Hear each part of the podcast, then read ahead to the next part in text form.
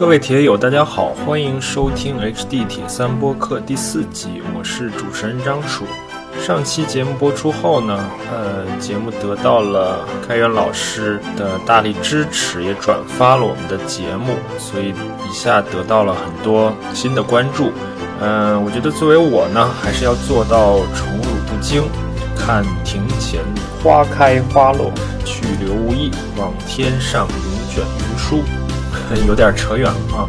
这个的听众们的鼓励肯定是对这个节目最大的支持。我们的去留也没有那么任性，在未来的一段时间呢，我会坚持把这个节目做下去。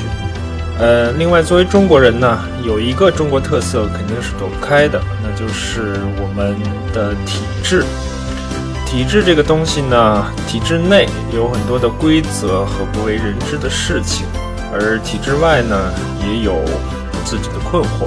作为铁三这个项目呢，有一个人正在尝试从体制内走向体制外，尝试这种身份的转换。他就是苗浩，也是我们这期节目的主角。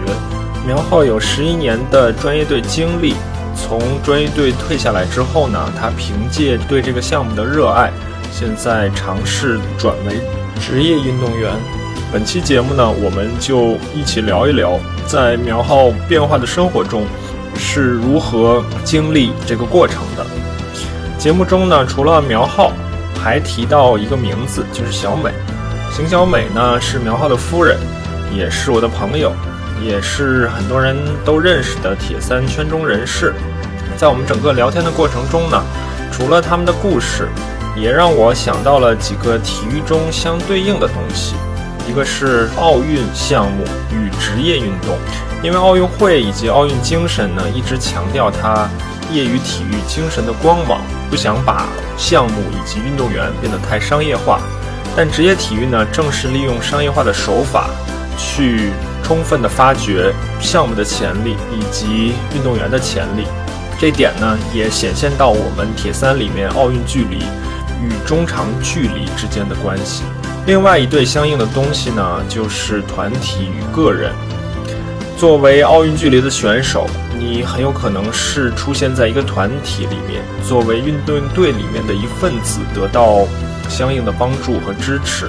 而一旦当你转为职业铁三运动员呢，你就变成了一个人，作为职业运动员单打独斗。这些内容呢，我们在节目里多少也聊到了一些。好了，话不多说，我们进入今天的节目。今天呢，我和苗浩在一起，他刚刚参加完了 Ironman 七十点三上海站的比赛，也取得了三十到三十四岁组的冠军，并且是全场第二名的成绩。我想呢，今天跟苗浩一起聊一聊刚刚发生的比赛。并且他从专业运动员试图转向职业运动员过程中的一些经历、一些体会、一些故事。所以，先苗浩先给大家打个招呼。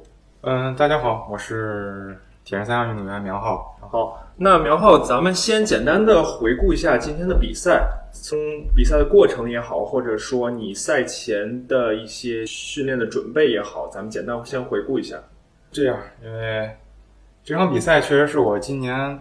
嗯，比较看重的一场比赛吧。第一年第一场是柳州的比赛，呃，然后想着第二呃就是第二场，今年的第二场做一个 A 级赛事，就做定到了上海，呃，一直一直拿这场比赛做准备。但是呃，今年八月份的时候有了孩子，所以说很多事情我会分散精力，包括小朋友看病啊，包括老婆生产呀，我一直在医院里熬了两个晚上。啊，当时也是耽误了差不多有一周的训练嘛，所以说这场比赛相比于柳州来说不是很充分，嗯，呃，不是很充分，嗯嗯，包括赛前的话，我也是发了两周的高烧，嗯啊，所以每周的训练就是在上海之前三周吧，然后每周训练就保持在十个小时，嗯，这个样子。柳州之前呢？柳州之前是十五到十六个小时，嗯，所以说差还是差很多，包括我今天。这个比赛的整个过程，嗯，我觉得还还可以，还算在我的这个掌控之内。嗯，唯独不好的就是自行车的后程，就嗯。七十公里以后嗯。的这个感觉就就不太好，因为我训练量确实是不在这个这个这个嗯。这个层级上面，所以说就很很吃力，就嗯包括跑步的最后最后一圈儿，嗯因为因为这个明珠湖是跑三圈嘛，对，最后一圈儿，呃，就感觉有这个心，但没有这个力，没有这个力我再发出去了，没有，嗯。所以这次，呃，比的其实这也是我现阶段最好的这个状态了。嗯。但是我这场比赛，嗯，我也得到了一些东西，包括我在控制自己方面。嗯。因为柳州的话，跑步，因为我也是柳州，柳州跑步，呃，自行车出去以后换跑步，嗯。我也是第二个。呃对，因为我那那个第二个是什么感觉呢？很急，嗯。因为前面那个拉得我很远，嗯。所以我很急，嗯，所以说柳州是这个成绩是越跑越慢的，虽然说是，嗯，看起来数据还还不错，嗯。但是是越跑越慢的，所以说也也比较痛苦了，最后因为很急了嘛，啊，这次呢一直一直在在控制自己，一直在控制自己，嗯所有的这个包括游泳，包括呃自行车，包括这个跑步，啊。所以，所以你在自行车后半段后二十公里和跑步最后一圈儿的这个挣扎，并不是因为你前面配速出了问题，是我体能出了问题。OK，嗯，好，好。那刚才提到了孩子出生，首先最直接的影响就是影响了你的训练时间。那他的出生对你的心理和精神上有没有一些影响呢？不管是说我有了更多的牵挂，多少有点分散我这一阶段的注意力，还是说我有了孩子之后，感觉他会给我一个更强的精神上面的支持，我在训练和比赛的过程中有一种新的一种感觉拿出来。嗯，怎么说呢？以前以前没结婚的时候，就是自己吃饱全家不饿的状态。但是结了婚以后，你要照顾家人，所以说，但是家人这个给我的支持很大，嗯，他们也比较理解我，所以说他们不会给我过多的压力。但是有了孩子以后，你作为一个爸爸、父亲，呃，你要承担的更多了，你包括孩子这个一些乱七八糟的户口啊这些东西，你要分析的还是还是还是很多的。嗯嗯，他给我最大的是精神上的动力，嗯因为孩子也出来，他他现在什么也不会嗯，他只能依靠你，所以说，我我我我我我要把最好的东西，我能给他的，我全部给他，这是这是我最大的吧。然后现在比赛包括训练呢，其实一是，呃，我还是喜欢这个项目，所以说愿意去奋斗。另外一个就是，呃，因为我已经把这个当成自己的这个生活了，嗯所以说有一方面也是为了他吧。嗯嗯嗯，是。后面我们也可以聊到，就是如果苗浩在某一天真正能够成为一名职业运动员，把铁三这项运动作为一个职业的话，那其实也会是一个不那么容易的过程。就是铁三毕竟是一个小众的项目，嗯，他把它作为一个职业，从职业的角度来说，并没有外面的人看的那么光鲜亮丽。所以我们现在先往回推一下，苗浩先快速的浏览一下过去作为专业运动员的一系列的经历。苗浩，你最开始小时候是先开始的游泳，像很多专业的铁三运动员一样，先开始的是游泳，对吧？对对，我最开始是游泳，因为为什么呢？因为身体不好，嗯，那老总是生病。所以说，我妈妈说你喜欢吗？还行吧，那去练练呗。因为觉得一练还挺好玩儿，所以说那就坚持着一直练下去了。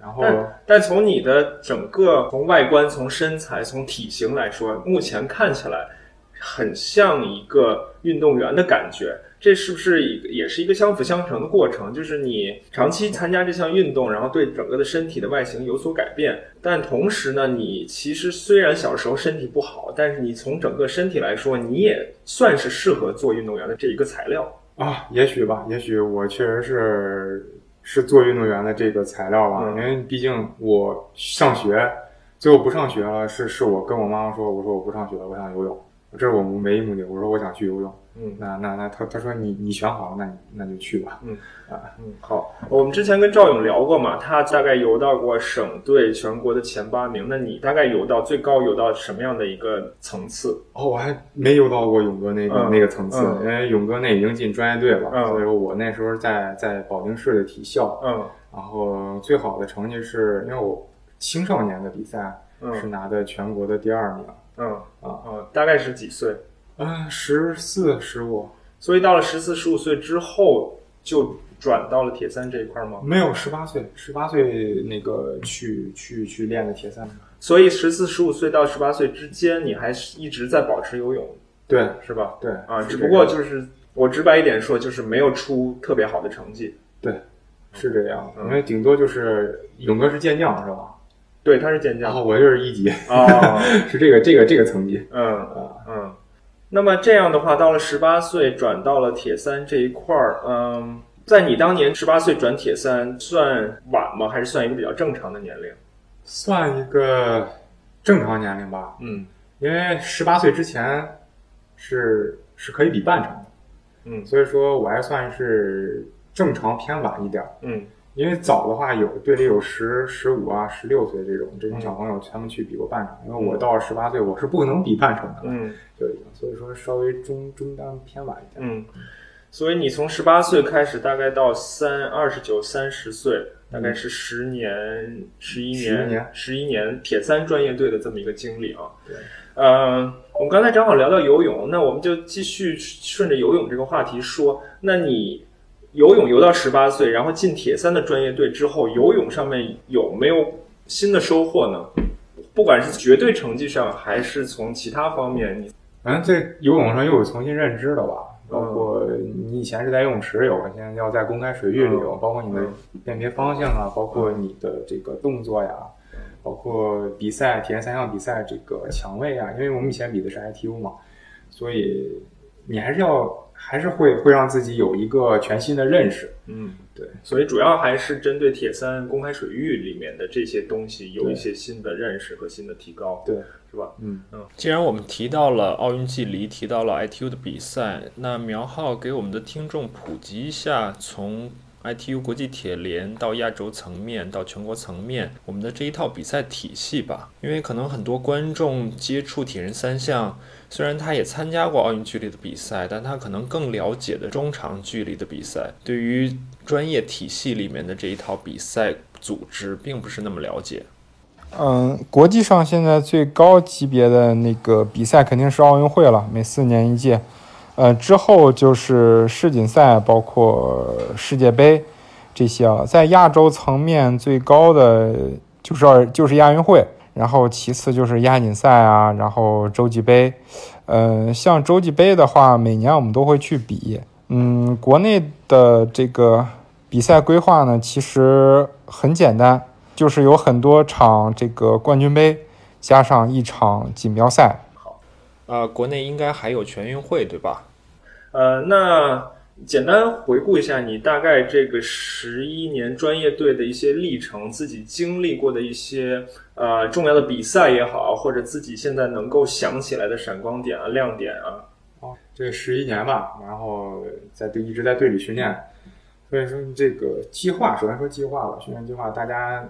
教练只是把这个计划大体的定完以后，他也不是说现在我们找教练针对个人，嗯，是大家一起练，完嗯，以后最后就优胜劣汰，嗯，选一些就是最后看谁慢慢慢慢成绩上了，嗯。嗯，自己的闪光点应该是在两千零八年吧，两千零八年我拿的第一个冠军是我二十岁，嗯，因为我练了铁人三项差不多两年，两年就拿到全国冠军了，嗯。因为那场比赛最深刻的印象是九月二十七号比的赛，因为我八月份的时候还看了北京奥运会。对呀、啊，那个呃，因为北京奥运会在在那个十三十三陵的场地，当时在现场看，当时亚洲最好的成绩，嗯，是哈萨克斯坦的丹尼尔萨姆诺夫，嗯嗯嗯嗯，他是排第十九名，嗯嗯，当时九月二十七号一看，哇，他来了，哇，这是个高手啊。当时也没也没想太多，所以说也是个小朋友，当时也是二十岁，也是刚刚入门的，所以说想借着这个机会跟高手，高手学习学习，过过招。对，完了以后下车以后，我就开始往前跑了。当时他还在我后面，因为这这个最后我们俩是拼到了最后几百米，他最后是甩了我有十几秒吧，应该是啊，二十秒的这个样子。所以说那个给我一个很很记忆犹非常非常记忆犹非常、啊，就相当于是你得你得你获得了那场比赛的第二名，但是锦标赛你获得了哎全国全国冠军杯赛，全国冠军杯赛你获得了全国冠军，嗯，是吧？对，嗯。我就刚才那浩哥说了，丹尼尔·萨普诺夫这个人其实现在还活跃在铁人三项这个运动里面。他像很多奥运距离的 ITU 选手一样，他后面呢就慢慢的转向了中距离和长距离。他也曾经来中国埃尔曼七十点三中国站来参加过比赛，同时他是获得了二零一八年埃尔曼马来西亚站的冠军。呃，然后拿到了二零一九年，就是今年刚刚过去的 Kona 的名额，他应该是也去到了夏威夷参加比赛，具体成绩我没有太关注，呃，所以这个我们八个半，我记得好像是八个半，八个半还是八个二，八个十二十啊，就所以就是说这个铁三这项运动呢，其实是可以玩很长时间的，它是一项耐力运动，它不。它不像那些短距离的拼爆发力的，或者说拼技术的项目。或者我再补充一下，今天我们阿尔曼七十点三上海站的亚军就是来自新西兰的 Cameron Brown，他已经四十七岁了，他曾经十二次获得过新埃尔曼新西兰站的冠军，他现在还在积极的参训练、参加比赛，今天获得了这一站的亚军。啊，你当时在队里的时候，除了参加全国性的比赛、亚洲性的比赛，有没有机会参加到这种世界级的比赛呢？有，就包括两千一五年的这个第六届世界军人运动会啊，就是现在在武汉正在召开的是第七届。嗯，那不管是在亚洲层面还是在世界层面，你跟这些高手同场较量的时候，自己有什么感受吗？很被动。嗯很被动，包括你从游泳上来以后，呃，你要跟上集团还可以，但是你要是零散的跟在后面的话，很被动。就是你你你这一项自行车就让你废掉了，对，就跑步的话只能就拖着腿就跑完了，就体力已经很透支了，就在四十公里自行车上就让你透支了。嗯，但是你你看他们在在这个四十公里自行车骑完以后，骑得非常快。我记得我们是骑了。五十几分来着，因为也是平路嘛。嗯。但是那天风很大。嗯。意大利的有个叫法比安的那个男的，嗯，那个男的非常快，现在还在比 ITO 的比赛。我知道。啊，呃，他就带着我们去追上第一集团。嗯。追上以后，他最后应该是拿到了第二名吧。嗯。但是你想跟他配合，他根本不需要。嗯。他自己就自己就追上去了，单干自己就追上去了。嗯。所以当时就就觉得，啊，自己这个还是太被动了，就。这个主动权就没有在你手上，嗯，不是说你想怎么样就就就怎么样的，不是，所以还是绝对实力上面有一定的差距，导致了自己在比赛中会有会有一些无无所适从的感觉，对，是吧？那比如说出出现了这种局面之后，自己比完赛会去进行一些总结吗？我因为每个人都想在下一场比赛中发挥的更好，自己去总结一下到底是哪里出了问题，还是说这个东西更多的是一个长期的过程？哦。你这比完赛以后，每场比赛比完以后都会总结，但是因为在在在这个专业队里面，所以说不也不只是全国的专业队里面，基本上，呃，训练的话不可能说是单对针对你哦，我这个需要这个这个提高，不现实，因为还是还是要考虑到整体的，嗯，所以说你只能说是在在这个训练上面去去找一个平衡点吧，嗯，去怎么能。这个既听了这个计，既按照这个计划训练了，我还能提高，嗯啊，所以说要要在里面学会更聪明，嗯的去去去去去训练。你们当时专业队的训练啊，就是我们所谓的这种周期性的训练方法，从年度来说，它会有一个类似年度计划的东西吗？嗯，每年的话，如果说今年这年这一年不是大年的话，比如说我们这个全运会。就包括现在这个正举行的世军会，嗯，呃，所以说每年的这个最重要的比赛，它会定成锦标赛，每一年的这个都会按照这场锦标赛，如果说这没有全运会的情况下，都会按照这场锦标赛去去去做这个制定。嗯，那你们训练量会有比较大的波动吗？就是比如说少的时候，在冬歇期也好，说这个赛季刚刚结束，需要有一定的恢复过程，然后到了比赛临近的时候，需要上一些强度，上一些量，这个比这个整个训练量的波动会会比较大吗？不大，嗯不大，它就很平稳。嗯对，除非说你快到快到这个比赛了，然后会去做一些强度的刺激，包括这个专项的训练。嗯嗯，当时的训练量大概平均下来能有多少？时间时间嘛，时间时间我还真没算过，大概大概一周得有个二十六七了吧。啊。那其实对于因为我我我训练就打基础的时候，嗯哦，我一天是四个四堂课，啊早中晚，嗯哦不，早上、上午、下午，包括到晚上、嗯都要训练。嗯，二十六七小时其实对于专业或者职业的呃铁三运动员来说是一个啊比较常见、比较正常、比较常见的一个训练的时间吧。嗯，那在这这个二十六七小时的训练基础上，自己觉得身体的感受是怎么样的呢？从最开始可能刚入队的时候，会不会觉得疲劳感比较强？到后面也随着这个训练量的积累，长时长时间持续训练的进行，会不会觉得身体上有更多的适应呢？会有这个过程，就是就是就是像像您说的这样，就是这个过程，就是我开始觉得新鲜，完了以后从从不适应到适应，再到觉得哎这个游刃有余了，嗯，就是这个这个这个感觉。那从专业队的单堂训练课上来说，有没有令你比较印象深刻的？不管是令你心理上有些惧怕的，还是说你觉得收获颇多的？嗯、在队里训练最让我抵触的还是算是跑步吧，然后尤其是那种又有量啊，然后又有强度的这种训练课，呃，比如说像最开始热身就要跑六到八公里这个样子，强度大概是十到十二公里吧，然后跑完这些以后还要做一个啊放松跑，大概是四到五公里的这个放松。一堂课下来大概有个二十多公里。嗯，给我印象最深的课应该是呃备战二零一三年呃全运会的时候，我们在高原训练。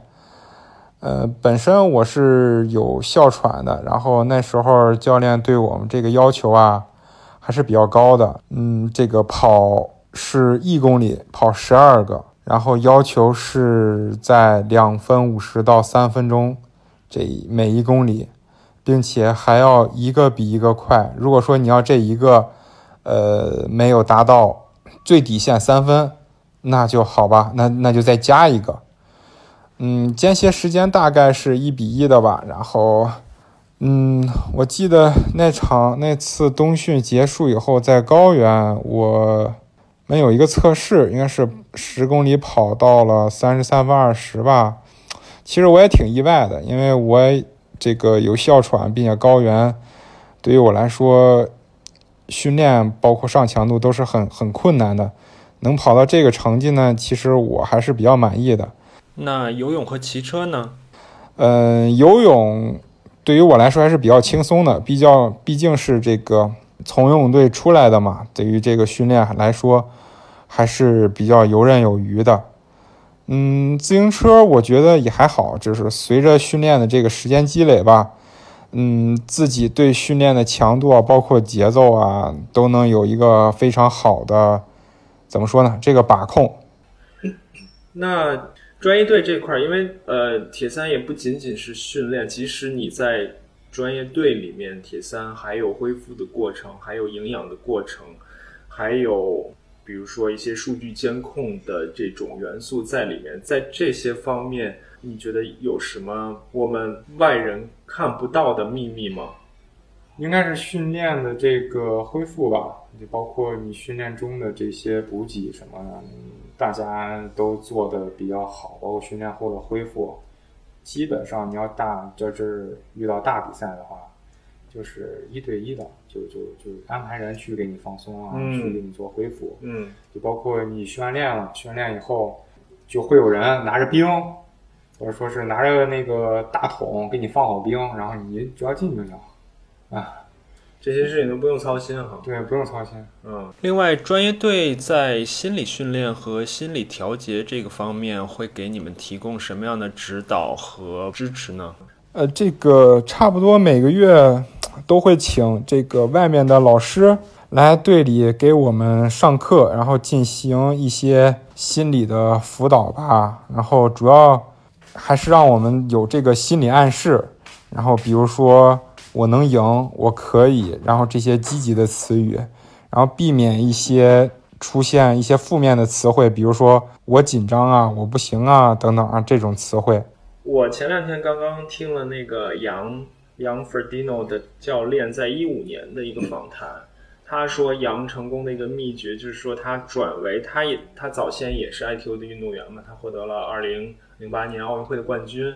他转为职业运动员之后，他成功的其中的一个因素就是说他还是保持了团队对他的一个支持，类似于你刚才说的，他有一个类似于私人的一个按摩师，随时。可以准备好为杨提供服务，所以这个对于很多的职业运动员来说是是一个比较难的事情，不像在专业队里面。嗯，对，是这样子。你包括我以前，啊，我我我我想放松，然后就跟那个医生发微信，那那那你来吧，他正好这是一对一的嘛，包括这个你这个需要补糖了，然后包括或者需要补蛋白粉了，他都会给你调配好。嗯，但是现在的话，你你要想的是，呃，你要想的更多了，你要自己给自己准备。所以说，这个不是说我张嘴就来了，现在是你要动，它才能有。嗯嗯嗯。所以呢，呃，浩哥是大概是一八年一一七一八年从专业队，哦，我是一八年八月一号，一八年从专业队退下来之后呢，他就嗯。走了一条不太寻常的路。通常作为专业运动员，不管是退役还是转业，他们都会选择一个相对比较稳妥的一个方式。嗯，这是他们的自己的一个选择。浩哥也可以简单跟我们说说，就是作为一个专业运动员退役之后，他们通常的出路是什么？但是作为你自己来说，你希望自己能够继续从事铁三这个运动，从一个专业运动员慢慢的尝试转向一个职业运动员，所以你自己的心里的想法是什么？也跟我们分享一下。呃，基本上在队里的话，都是选择稳妥吧，就是，嗯，转业，转业以后到地方，分配一个公务员或者事业编的单位去去做一个。应该是科员吧，这种。然后上班的同时呢，锻锻炼啊，或者说是有的就就就就根本就不从事这个项目了。所以说，基本上大家都是这个样子，就是要不就是我拿这个运动当爱好，然后要不就是我不干了。而我呢，我是因为喜欢，或者说是有一种不甘心吧。对，所以说我跟我老婆当时聊的时候。她说：“她说你要跟着心走，因为是这么样，有我有这么一个的经历。因为一八年退役，退役以后呢，我有到去机关干了一个一个月，嗯，但是我觉得特别没意思，啊，特别没意思啊！你做了这么多年的运动员，再再让你去坐办公室，可能对 非常难适应。对，所以说当时也加上身体确实不好，因为有哮喘，嗯，所以说。”退役以后也是一八月一号退役以后，一直也是在养病这个阶段。你这个哮喘跟长期运动有关系吗？啊，它是跟过敏。现在我以前是运动性哮喘，但是我现在运动基本上可以控制。但是你要如果说你接触一些过敏源的话，会会会触发这个哮喘。嗯，对，所以说那个阶段也是因为身体原因吧，所以说，嗯，就就跟领导说，我确实是胜任不了这个这个职位了。所以说，您看我就。你就你就你看我养病吧，所以说就这样。当时我就跟我老婆说了，我确实是我觉得上班再拿这个当爱好，我觉得太无聊了，太没劲了。我觉得这这一辈子，就从三十岁我已经看到我五十岁以后是什么样了，我觉得没没劲，所以说就选择了干一些干干的别人看来比较疯狂的事情吧。嗯，多少有些风险。对，所以我觉得人这一辈子，呃，要经历这些东西，所以说。现在我转逐渐逐渐转成职业运动员，包括今后也许有队里也会看到，也有队员，包括队友会会会走这条路。我希望有更多的人会会进来吧。所以说，嗯，我先给大家探探路。对，其实我一直在跟浩哥以及很多人在说，如果他这一步能够走出来，那应应该是一个标志性的一步。我们真正至少在铁人三项这个项目上，我们能够有中国第一位。铁人三项的运动员。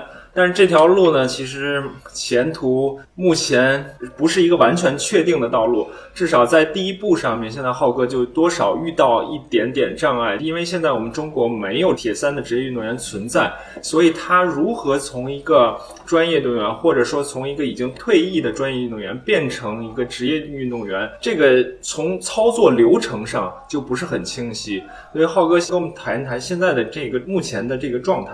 啊，你之前也是。是年初的时候吧，然后，嗯，申请这个职业组的什么执照，对，所以很不成功，所以也很不顺利。嗯，他们说需要你在 ITO 有这个注册，但是我现在已经从 ITO 嗯出来了，所以说现在这个注册没有了。我们至少可以说，铁鞋它是没有这方面的经验。等八一队这所有的手续彻底办好之后，再去找铁鞋。那从专业队出来之后呢，苗华又希望自己能够继续从事铁三这个运动，所以铁三所有相关的事情，相当于就是就由自己来考虑、来操作、来负责了。那不管是从训练本身，还是我们刚才谈到的恢复啊、补给啊，甚至作为一个职业运动员需要考虑的赞助的问题，从这从这些方面，你给我们讲讲，就是退下来之后，在目前的一个。一个状态以及一些感受。首先是怎么回事怎么说呢？因为当时也是不用想这个计划，所以说就很轻松。但是现在你出来的话，你要想很多事情。嗯，你恢复啊，你要按按时间恢复。你这个时间，嗯，可不可以恢复？就是时间准不准许？因为有小孩了嘛。然后我我这么说说个很很实在的吧，我应该是十月一号吧？对，十月一号。我早上七点起的床，本来说是骑两个小时训练台，但是那天早上我儿子就换尿布，我就给他换了有有三十多分钟，完了以后还得喂他喝奶，还得给他吃药，因为他那时候有些咳嗽啊，所以这个这个时间规划来说的话，就不是说你当时在专业队你要几点几点去就行了，现在。你要倚着他就不可控了，对，不可控了。另外呢，现在我也是找个教练在训练，所以说针对性更高了。嗯嗯嗯，是这个样子。所以你从训练本身来说，你最大的体会就是针对性更高了。对，以前的计划呢，更多的是出给这一群人的。对，现在是出给你一个人的，然后针对你自己的特点，针对你的比赛计划。对，是这个样子。就包括定比赛的话，我跟小美把。比赛定完，定完以后，再跟教练商量，说哪场比赛适合去，或者说是怎么样。然后包括这场比赛会不会影响到你后期的这个比较重要的比赛，对他们有没有影响，都要都要跟他们去，都要跟教练去聊这个事情。对，然后上午我在跟小美开玩笑呢，就是说，其实很多职业铁职业的铁三运动员是单打独斗，有一些做的比较成功的，他可能身边有一个团队。小美说：“有的人会问他，这个现在浩哥的团队有几个人？”那小 小美说：“那现在算上小美，算上教练，也就三个人。”所以我觉得，虽然浩哥还没有做职业，从我出发，我做的已经很专业了。我每次都是先问一下浩哥的经纪人小美，浩哥怎么样？目前状态怎么样？然后有没有时间或者怎么样的？我试图去减轻一下浩哥在这种啊沟通中的这个时间花费以及负担。呃，感谢主要。那个把这些这些这些事情就就交给小美了，所以说这些事情的话，我不会太去分心，所以说还要感谢小美吧，然后一直在在默默的为我付出，在支持着我。对对，所以你确实，你是不是确实能够体会到时间，就是自己需要有。有专注的，有有一段时间需要，不管是花在训练上，还是花在训练的恢复上，确实是需要有相对单独、相对专注的这个时间。对，是这是必须的，因为你要训练的话，你就不能想其他事情啊。我训练了还想。这个这个这这超市里打折呢，或者说是哪个店这个尿不湿打折呢？这这这些事情就不能想了。嗯，包括比赛也是这个样子。嗯，我印象比较深的就是上次八月份选铁比完，浩哥就一直在看表，说什么时候颁奖，什么时候颁奖，我要赶快回家去买菜。然后，然后家里家里人还等着做饭呢，所以这就是从专业运动员转向职业运动员必经的一个过程吧，也需要去适应，并且呢，其实这个东西对于我们很多的业余运动员也是每天需要应付的一件事情。然后，对于我们业余运动员，如果你想做得更好，你如何去规划你的时间，做你的时间管理？也是里面也是有很多的启示的。对对，刚才楚教说的也也比较对，所以说，对于对于我们这种，对于对于我来说，就包括对于其他这个铁三爱好者来说，怎么去平衡，是一个非常有意思的事情。呃，所以说有的时候这些事情呢，呃，得跟老前辈去取取经，就包括跟跟挡板啊去取经，大哥你这个。怎么做的呀？包括咱们，这个尿布是怎么换的呀？这个都得跟前辈们去取取经。嗯嗯，好，那我们再展望一下之后吧。假设我们相对比较顺利的能够转成职业运动员，然后我们能够杨苗浩能够继续保持他的训练，以及能继续能够延续他的运动生涯的话，你自己对自己有什么期望吗？唉。期望期望的话，首先，如果说是成功，我转入这个职业组，呃，我希望自己能站上这个这个职业组的领奖台。嗯，我要拿到这个喷香槟的资格。嗯嗯，好。呃，其实这个比赛也有很多了，不管是 Airman 的比赛还是其他品牌的比赛，都会有一些职业组。的参赛机会，所以你在这些比赛里面都可以去。那比如说，对阿尔曼这个品牌来说，有没有像很多业余运动员那样，把夏威夷的世锦赛、Kona 的世锦赛作为自己的一个目标，甚至作为自己的一个梦想呢？呃，因为我还欠我老婆一个一个一个蜜月的这个这个那种这个这个，所以说 Kona 呢肯定会去，包括最近这个 Kona 比完以后。呃，很多人都在问我说：“浩哥，你什么时候去去 Kona？” 这个我其实想去，但是现在呢，孩子太小，所以说，呃，身身边也离不开人。嗯，我觉得还是等孩子大一些，呃，带着老婆孩子去去过去看一看，去比比赛，然后我觉得这是。比较好。其实呢，就是作为呃年龄组选手来说，如果浩哥想去的话，那是随时可以去的。但是我上午其实也在跟小美聊，包括今天比赛完了，我也跟男子组的第三名、职业组第三名在聊。他今年三十七岁了，今年是他第一年转职业。他之前呃也有这种人，肯定也有运动经历嘛。但是他之前断了很多年，他大概三十四五岁的时候才开始重新恢复铁三运动。然后比了几年的年龄组之后，他成绩也很好，所以他在今年相当于第一年转职业。我问他，你为什么在三十七岁还转职业？他就说，嗯，我热爱这项运动。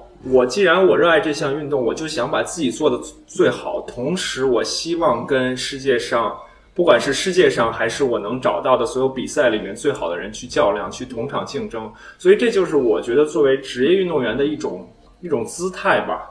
就是说我我是真心的把自己的全身心投入到这项运动里面。对，是这个样子。嗯，我也是希望自己这个能和高水平选手一起去去去在一个起跑起点上一起出发，然后去去跟他们比拼。嗯，我觉得失败不可怕。嗯，最重要的是，我觉得可以找出差距，然后怎么通过。怎么能看到这个差距，去让自己更好、更提高、更更更去去追上他们？对对，其实呢，如果假设浩哥转了职业组，那我们面对现实的说，他可能离职业组的抠呢还有一定的距离。但是这个病像浩哥说的，这个并不可怕，这也是我们努力的方向。那假设我们说我们有了现在的基础，然后有了未来的目标。那你觉得在之后的一两年、两三年内，自己在训练也好，以及铁三相关的一系列事情也好，自己觉得可以拎出来的两三个重点是什么？去花时间、花精力去努力的地方。我觉得我首先说训练吧，包括我游泳呢，我觉得还是需要再提高的。嗯嗯，其次，呃，通过这场比赛吧，嗯我还是发现我的这个自行车跟跑步虽然是跟之前有所提高，嗯但是我觉得还是不够。嗯我还是要去去去更更更让自己变得更强，然后去有这个资本去跟他们去磕这个、这场比赛。嗯嗯，对。其实呢，呃，我们很多人都在想，这个铁三里面有没有秘诀能够让我们快速提高？但是从我个人的感受来说，铁三真的没有什么秘诀，没有什么神秘的东西，就是需要我们日复一日的坚持、持续性的训练，保持我们的一个精神状态，保持我们的关注，这样我们总就是在这个长期的过程中肯定会有提高。对，然后 专注做一件事情，然后把它做到最好。好，那今天呢，我们就先到这里，因为我觉得浩哥长期做了这么多年的运动员，不管是游泳运动员还是铁三运动员，现在也在持继续做这件事情。他的身上还有很多的故事可以跟大家分享。我们今天因为正好是比赛碰到了，我们就先聊这么多。以后我相信还会有机会跟浩哥或者跟把小美叫在一起，我们一起再去聊一聊，不管是铁三训练相关的，或者说在围绕铁三他们之他们的生活相关的一些事情，我们以后肯定也也还会有机会。所以今天我们就先到这里，好，谢谢楚教。谢谢啊。呃，在这期节目制作的过程中呢，我们第七届军运会的铁人三项比赛刚刚在武汉结束。苗浩呢也发了一条朋友圈表示回忆，因为他参加了上一上一届军运会的铁人三项项目。在这条军运会的朋友圈之后呢，苗浩还有一条朋友圈，上面有他一边训练一边带孩子的照片。我想这也是为什么我们，至少是我喜欢这项运动的原因之一吧。这期节目呢，如果大家仔细听，可以听到有几个问题是我后期加进去的。正像节目结尾说的一样，节目制作呢时间有限，我们跟浩哥还有很多可聊的内容。还是像往常一样，呃，听众们有任何的意见、建议、想法，欢迎随时和我沟通。今天的节目就到这里，努力训练，我们下次再见。